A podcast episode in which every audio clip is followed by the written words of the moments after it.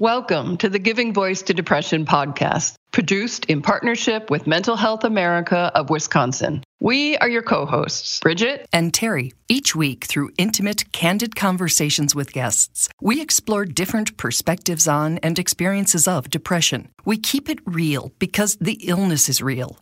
We keep it hopeful because there truly is hope in spite of what depression tells you. We are not experts or therapists. We're sisters and best friends who live with depression and have interviewed hundreds of others who do as well. By sharing stories of lived experiences, we expose depression for the lying bully it is. Hello, Bridget. Hi, Terry.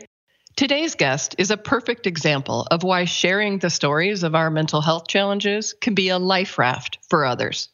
As a teenager, she had no words to describe what was going on in her mind.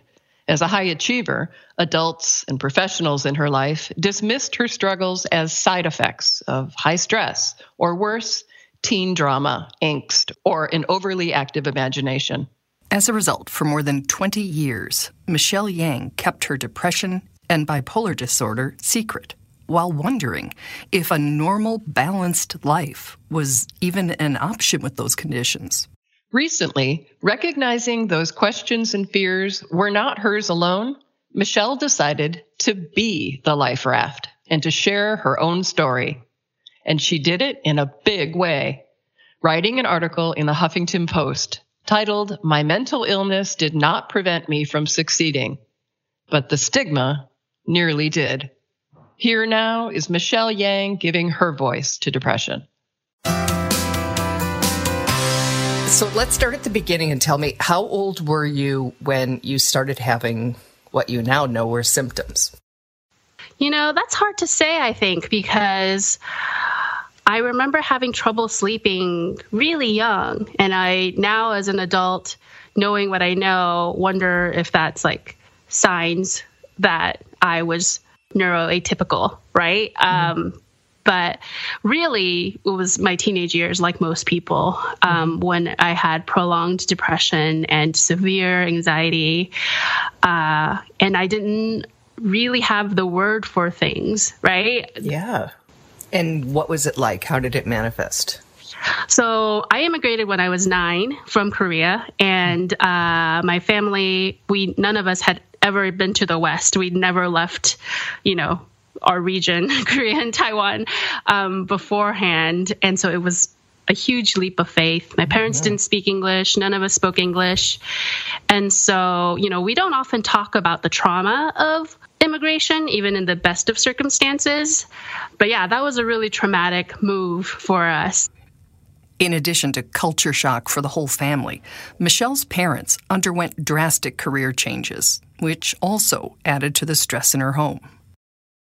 My parents are both um, college educated. My father was a really well respected, like higher ranking school official in our close knit community. And so once we immigrated, he became the lowest ranking cook in the kitchen in Chinese kitchens because he didn't speak the language. And my mom was a stay-at-home mom in back in Korea, but in the states she became a bus girl because that's the only thing she could do, right, without speaking English. And so, um, and my brother and I, my brother was six, I was nine. We were home alone a lot for the first time, you know, and uh, it was yeah, it was really tough. Michelle's parents, with family help, were eventually able to buy what she calls a small takeout joint, where she started working at age 12. By then, just three years after moving to the United States, she was the best English speaker in the family, which brought lots of responsibilities not typically placed on preteens' shoulders handling landlord and billing disputes, translating at doctor's appointments, and the like. My parents put on a lot of pressure intentional or not. And they also didn't trust the system. And so that was a uh, you know, not a healthy combination. So, under all the pressure, I became depressed. Depression was just one of the disorders that challenged Michelle, and their symptoms were most pronounced in relation to her schooling. I was an A student. I was like the best student. Yeah, I was so nervous about every test and project. And um, So I would go like weeks without sleep. And so in high school, I started having, you know, once it would go for a period of being really bad, having um, some like manic episode with uh, psychotic uh, tendencies where I would hear, I would think that the radio was talking to me, you know, that the DJ was actually talking to me. It was about me, that movies were about me, like, and I would just, yeah, be in this place. It sounds so scary. Yeah, it was terrifying. Terrifying during the episodes when she had little ability to differentiate between reality and symptoms, but also after they passed. But there was always inevitably a realization of, oh my God, what did I do? And the shame that washed over, that crushing shame, you know, and you're a, you're a high schooler where image is everything, where how you see yourself, you think you care so much about what other people think. And I just, what it was just uh, like, I felt like I couldn't get up, right? So, and it was just, it, it just, this just cycled, you know? And what kind of behaviors, if you wanted to give me just a, a, a little example, you know, that you were afraid other people would notice and, and judge you by? people like so so i think for the most part people didn't really understand what's going on either right. that what was going on in my head that I, what i thought was going on but under this under these circumstances i would do weird things that were out of character like when i was taking a final instead of taking this final i doodled all over it about this boy that I had a crush on. oh, wow. You know, and I wrote, I would write this gibberish like all over the paper. I would draw pictures. Yeah. And, and I turn it in. I turned it in and she would be like, she sat me down afterwards, like, you know, are you okay? Like, is this? Michelle was allowed to retake the test, something we will revisit in next week's episode. Still, looking back on that and other episodes was always really, really hard and somehow like I, w- I would go through a period of like how do i recover from this? I'm so humiliated. There's so much shame. Like no one will ever no one will ever. Yet it was always worse in my own head or people were just like too caught up in my, their lives to mm-hmm. notice it that much or because i maintained good grades that they just kind of excused a lot of the behavior or just swept it under the rug like oh um, michelle's going to be different because her family's are immigrants and so there was a lot kind of um, swept under like cultural differences. So if the schools thought it your we're, we're calling it manic behavior, is that the is that right to say? Yeah, you okay. can say that. Um, yeah. If they thought your behaviors were a result of cultural differences, what did you think they were?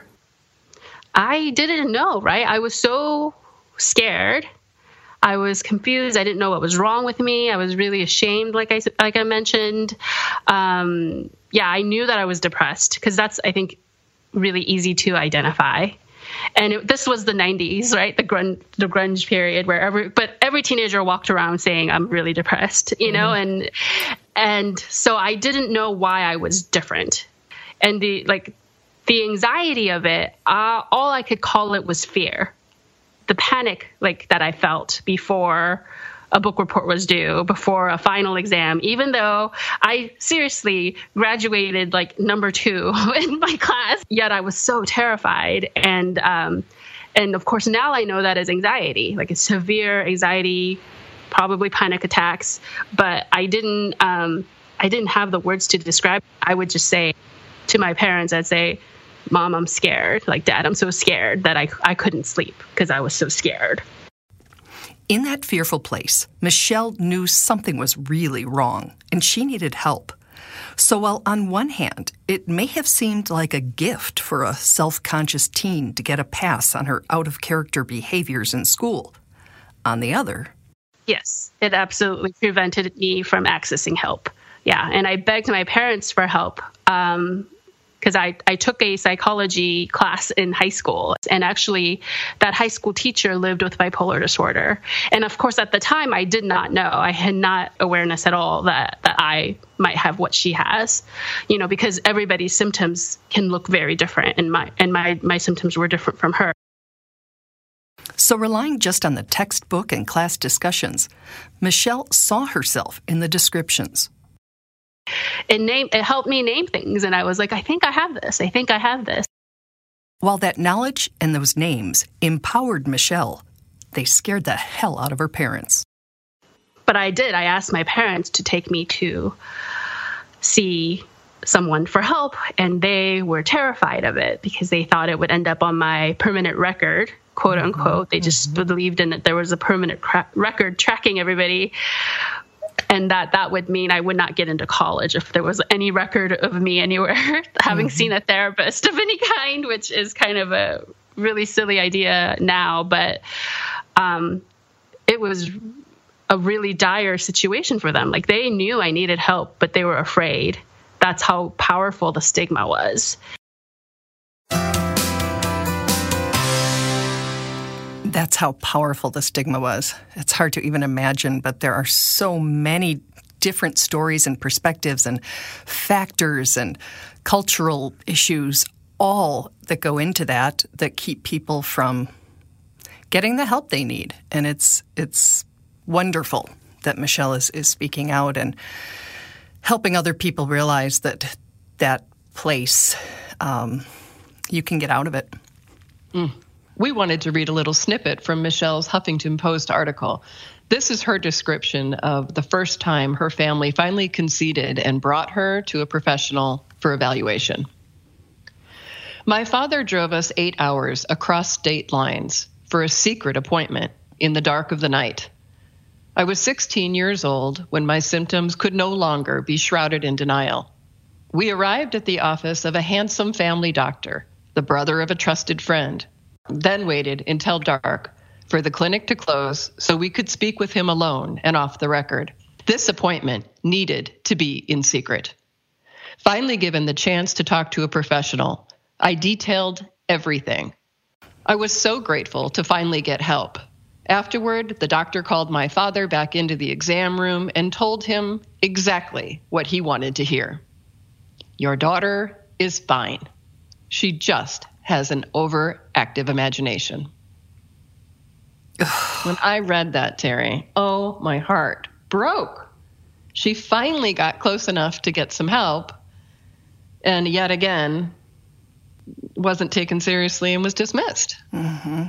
And it would be four years before, which you'll hear next week, you know, four years before she actually got medical attention and a diagnosis. And it is just heartbreaking. And I hope that's a really extreme example. You know, the idea of having to speak alone and off the record and the shame of it all. But wow, when I read it too, I just thought that wasn't that long ago.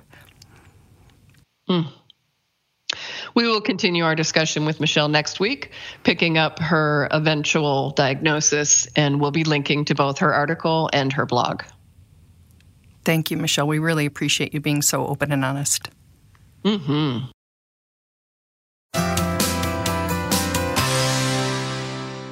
We truly hope that our podcast brings a little more understanding, helps you better articulate your experience of depression, or better understand how to support someone else's. We invite you to join us for daily posts on the Giving Voice to Depression Facebook page and on Twitter and Instagram at Voice Depression. It is a comfort to be among fellow travelers on depression's dark road. And remember, if you're struggling, speak up. If someone else is, listen up.